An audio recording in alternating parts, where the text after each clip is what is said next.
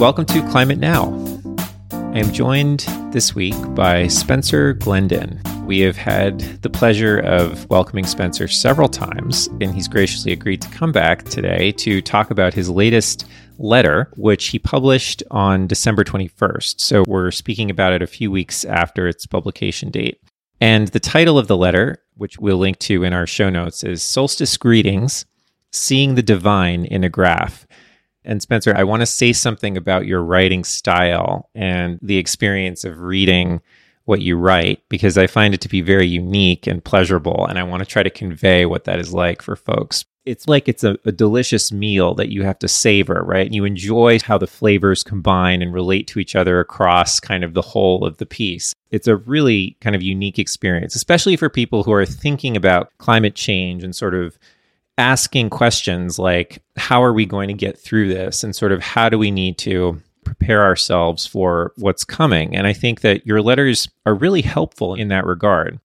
This is a letter that i thought about for a long time thought about these ideas for a long time. Mm-hmm. not with the intention of sharing them but over time they fit together better and better. You know we're all prone to bits of imagination that feel fun or or even in the moment clarifying and then after a while they they lose their vividness or they lose their sparkle. I stew over things for a long time. If there's something good there then i'm going to stew over it.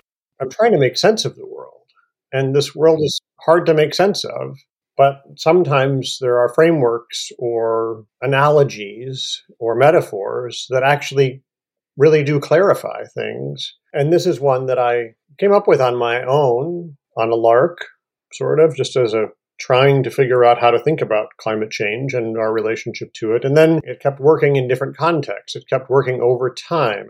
As I went from somebody who didn't think about this at all to somebody who thinks about it all the time and yet still finds it a process, yet still finds it a way of searching. Right. So Let's just talk about the backdrop. So, you set this up by first reminding readers of the period of climate stability in which humans developed human society and everything that we take for granted related to human society around us today. And that this was sort of this very, very limited, you know, period of the last 10,000 years or so when we were able to do this. Tell us about the climate before that. So, what was our world's climate history before those 10,000 years? So, if we go back to the formation of this planet, the climate was wild and, and incredibly hot a lot of the time and not prone to having life on it. And then I'll skip ahead billions of years to let's pick it up, pick up the story 100 million years ago. And so 100 million years ago, the, the world roughly looks similar from a distance. Probably from space, it looks quite similar. The continents are a little bit different in their location, but you know, it's like green and blue and clouds and and uh, so there's lots of plants, which you know were a pretty late addition. I love the fact that sharks have been around longer than trees as, as species on this planet because there was more life underwater than above it for a long time. But 100 million years ago, it was warm. It was too warm for human beings. It was, and we have nice record of this in every, in most children's education and imagination when they think about dinosaurs. Well, those are not mammals. What does that mean by they're not mammals? They don't generate heat. They like taking heat from the outside. And so that's the evidence that it was hot. But then the planet cools and starting about two and a half million years ago, it enters this pretty stable phase, which has a wide range of temperatures, about five degrees centigrade each way, actually a little more, six or seven degrees centigrade each way. And it ranges from mild, like the temperature we have sort of now, to extremely cold. So 30% of the planet covered in ice at extremely cold. And so from 2.5 million years to 200,000 years ago, it goes back and forth with these oscillations and with no humans.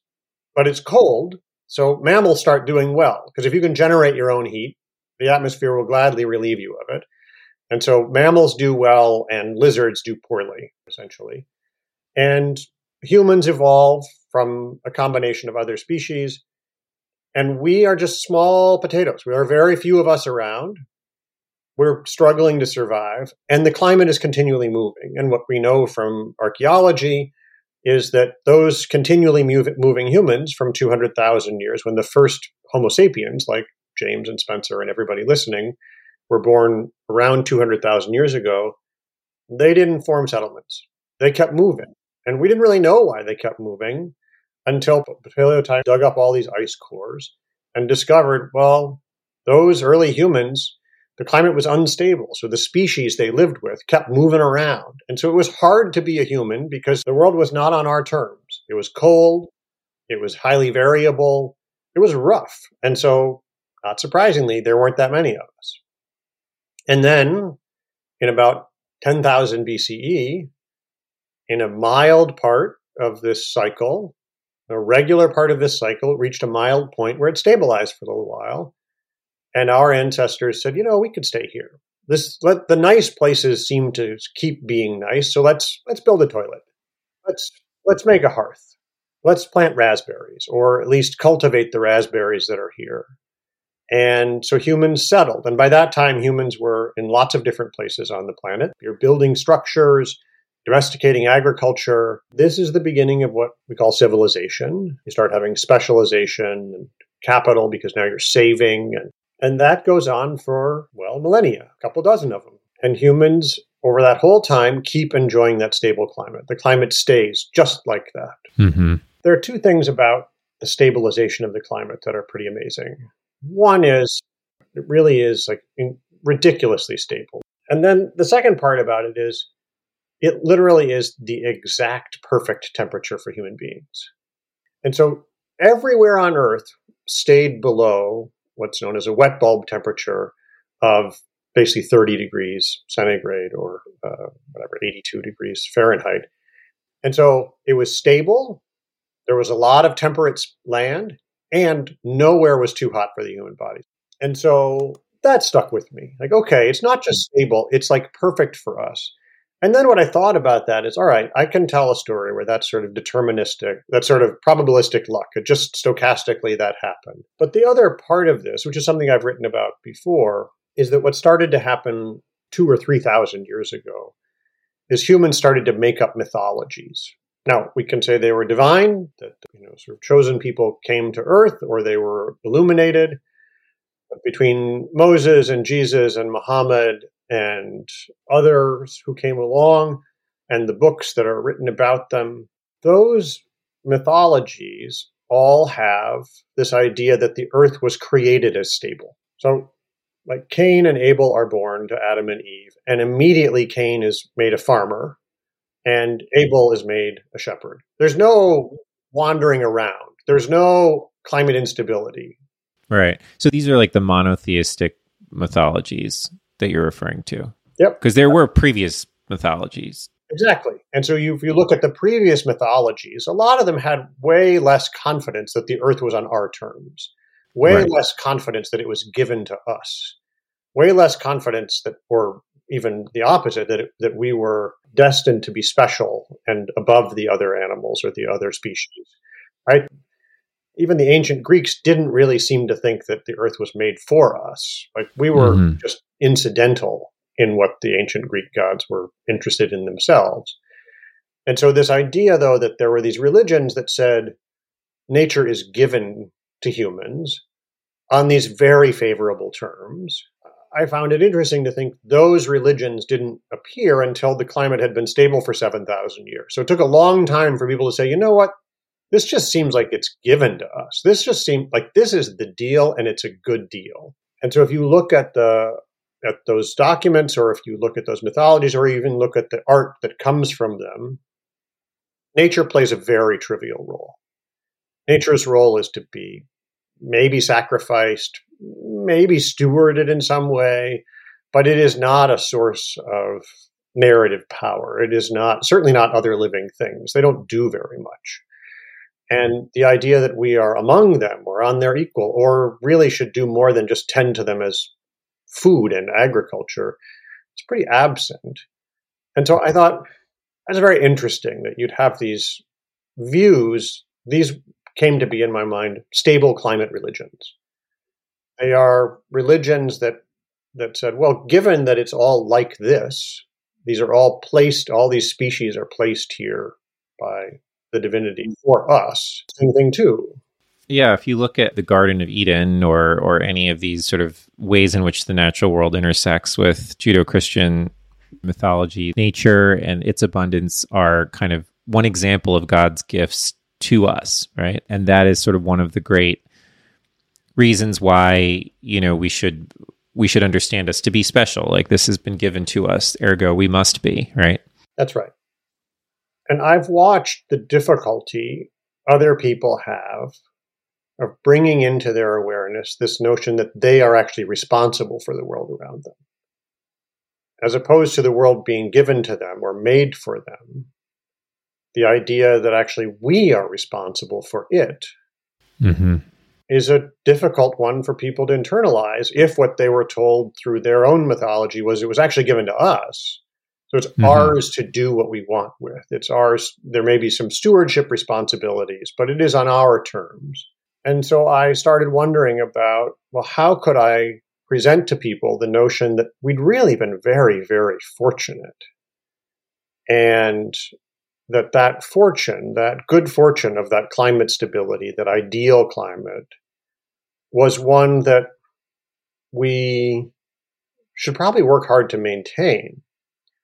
And what this led to, which is what you see in the last part of the letter, is this question of, well, are there ingredients in these religions, in these mythologies, that could steer us towards stewardship, could steer us towards finding ways to expand our scope of caring, expand our sense of responsibility. And to do that, I find the need, and I also find it sort of useful to show philosophies that I think are bad ones, are dangerous ones, ones that really have very little hope of steering us in a, in a good direction.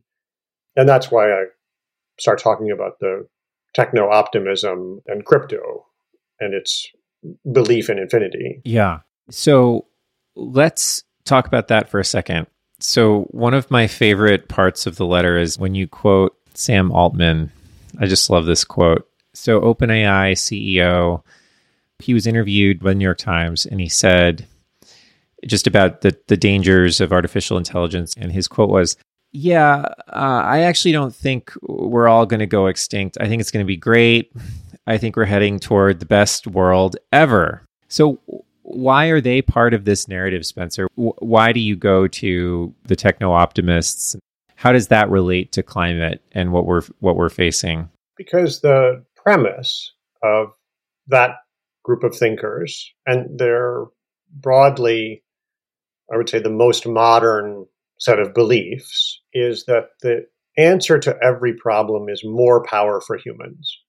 That if humans just had even better tools, we would solve all the problems, whatever the problems are. And they're, mm-hmm. what I like about that quote, and I discuss it in, in the letter, is that it's so non-specific.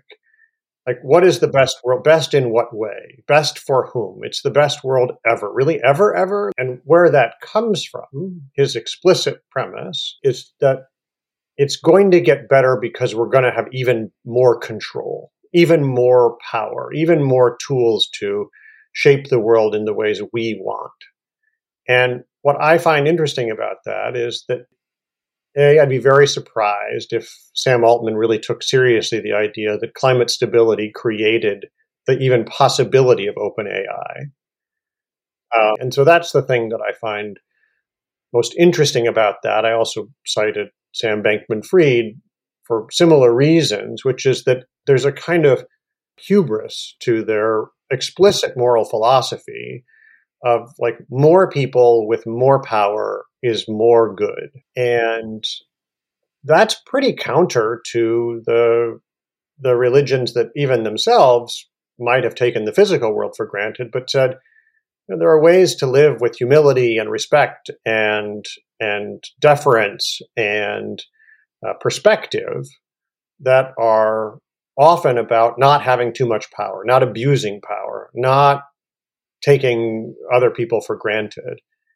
And so I I think of the the Sams, Bankman and Fried and Altman, as being representatives of the more power, more people, more everything is an unambiguous good when what we could really use is fewer emissions, more stability.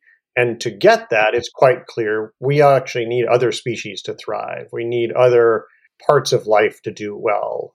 Yeah.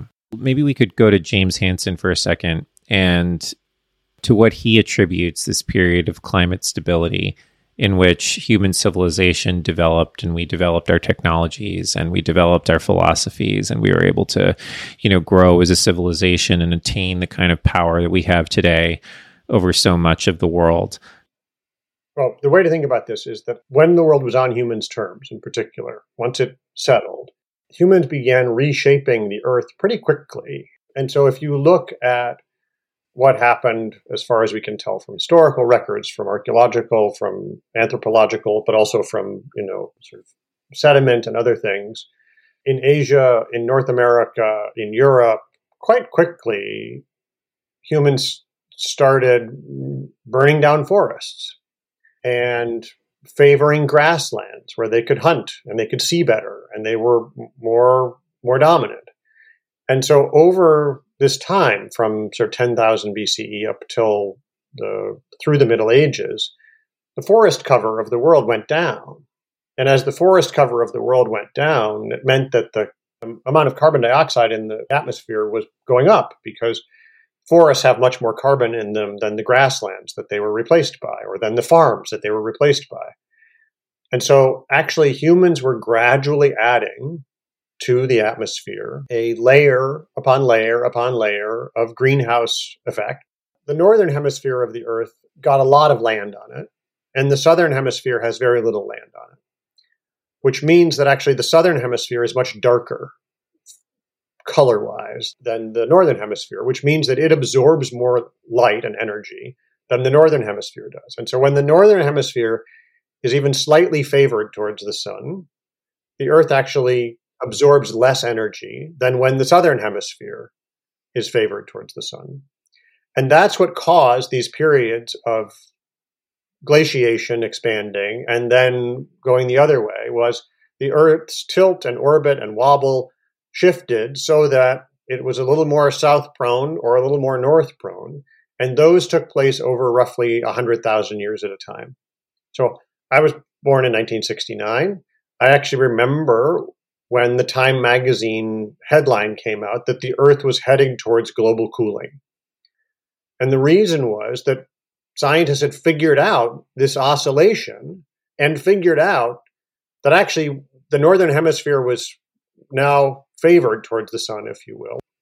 And so they discovered in the 70s oh my goodness, we're at a period where another ice age is extremely likely due to these long term forces. And then Hansen comes along just five or six years later and says, actually, that's not what's going to happen.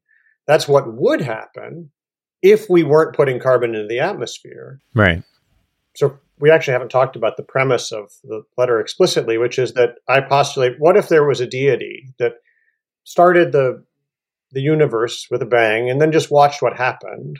Eventually these interesting this interesting life forms still the deity is just watching passive. And then these humans get kind of interesting. They do some cool things and the de- deity says well let's make conditions perfect for these humans and see what they do.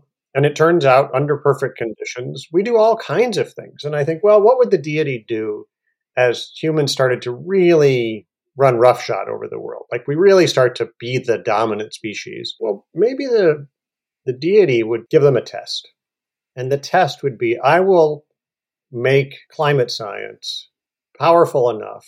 I will help, I will leave the clues. Like it's just so, it's obvious who did it. It's just the mm. CO2. Like, all you need to do is CO2. It's not a complex story. There is no cabal. There is no big conspiracy theory. It's just one variable. You just need to control yourself in one way is just stop burning so much stuff. And if you do that, you can keep having this ideal climate for as long as you want. And so the deity sets a, lets humans go and go, but then leaves these clues that humans eventually find themselves. That's what I like particularly about it. I, and then can we, having discovered that we could mess this up or we could maintain it, can we restrain ourselves? Can we coordinate? Can we work together? Can we be sort of the best of ourselves to maintain it? And I view Hansen this way as a good sort of partner in this storytelling because he's the one who most visibly raised the alarm and said, things are still fine, but in order to keep them nice, we're going to have to take action. And he did that more than 40 years ago. And now, 40 years later, he's still around and pushing us and saying, well, actually, you know, we didn't do anything much for those 40 some years. And now the terms are even harder. The situation is tougher. We're, we actually need to ask more of each other. Now we need to take dramatic action. There is more asked of us today than would have been asked 40 years ago to keep this under control. Mm-hmm. And so the challenge goes up every year to be a sort of a better and better person or a better and better civilization, a better and better, a more thoughtful, a more caring, a more planning, like caring more about children and the future future of the species. There needs to be more explicit attention. Mm-hmm. Whereas before, who knows, maybe a small hidden carbon tax would have been enough way back when. So, what are the questions that our current moral frameworks and maybe those that have come before fail to adequately answer or account for that we should be asking? So, the, the one I think about that I think is practically the hardest, but conceptually the easiest, mm-hmm. is how do we value both members of our own families and faiths and nearby communities and people who are far away.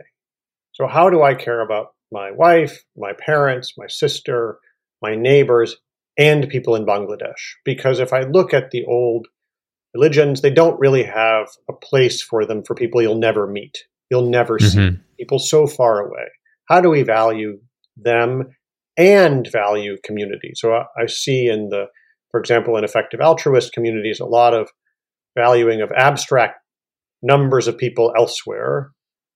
But how do we have both community, which we need to do all kinds of things, and values for people far away? The second is how do we treat our relationships to place when we know there will be hundreds of millions of immigrants?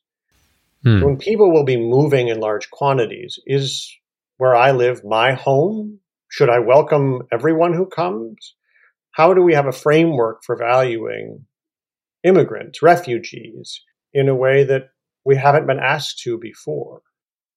This is such a hard one, right, Spencer? I mean, once climate stabilized, we were able to have homes, like permanent homes. And that's so right. That that's it's one of the most foundational pieces of our mythologies, of our cultures is the home. Everything starts with the home. So this idea that we have to think about or we may need to think about home in a just a very different way is incredibly, you know, it's it's highly unsettling, right? As all these questions are. And and my point is to bring them up and not say that I have answers, but that these questions will be posed of us, are already being posed of us by right. changing climate. changing climate is forcing us to either address these questions or ignore them, but they are being posed. So the third would be how do we include other living things in our values? our many of our values are very human centric. And if we only value living things for their instrumental nature, how they benefit us, two things are likely to be true. One is we'll never see them probably very accurately. But two is we'll probably be wrong because we don't know exactly how these links between species work. And I like Katharine Hayhoe's expression of this, which I read recently, which was that climate change threatens civilization, extinction of other species threatens human survivability. Like we need other species in order to be alive, regardless of how much AI we, we have. So, how do we include other living things explicitly in our values? The fourth question is how do we make our communities resilient and prepared for hard times while also planning for good times? there is a tenor, and you navigate this beautifully in your work, and and I know work hard to do so, and I'm trying to do the same, which says the climate crisis is bigger than most people think, and it's not hopeless. In fact, mm-hmm. beyond not being hopeless, there are things to look forward to. We should make things to look forward to. But that balance is not easy, is not obvious. It is easy to either be an optimist or a pessimist as opposed to being hopeful and worried. And so that's a balance. then the fourth is should we believe that a small number of people, including me, have the right to eat whatever we desire, buy anything we want, and go wherever we choose because we can afford it? And this gets to two things. One is we know that the distortion of the climate and everything else is predominantly being done either directly by or in service of a small percentage of people on the earth who have an outsized consumption of natural resources of everything. I'm aware that that audience is reading my letters and asking this question Do you have a right to go on a long plane flight? Do you have a right to do whatever you want because you can afford it? Is it really a right? Mm-hmm. Or is it a kind of accidental privilege that maybe does carry quite a lot of moral weight? Is a question that a lot of people are reluctant to answer, but I think the answers, and I bring it up partly because the answers in the monotheistic scriptures are very clear. The chance of going to heaven for the rich man in the Bible is very, very low, and it's very explicit. And so part of the reason to bring that in is that rich people have an outsized influence. And the other is that the most prominent religious views in the world say that that's immoral. Mm-hmm. And so mm-hmm. trying to leverage a set of beliefs that would actually restrain emissions and other forms of abuse to the land already has precedent. And then the last is more direct. How do we emphasize the values of restraint, humility, and charity? How do we valorize that as opposed to penalize it or make it seem austere or unmanly or whatever the potential negative associations are? And and what I say after this is the the above questions often, often humble me with their enormity. But when I go through them slowly, deliberately, I can envision a very good future, a future in which humans have lived up to the challenge we all face and have discovered truly better ways of living, being, and thinking.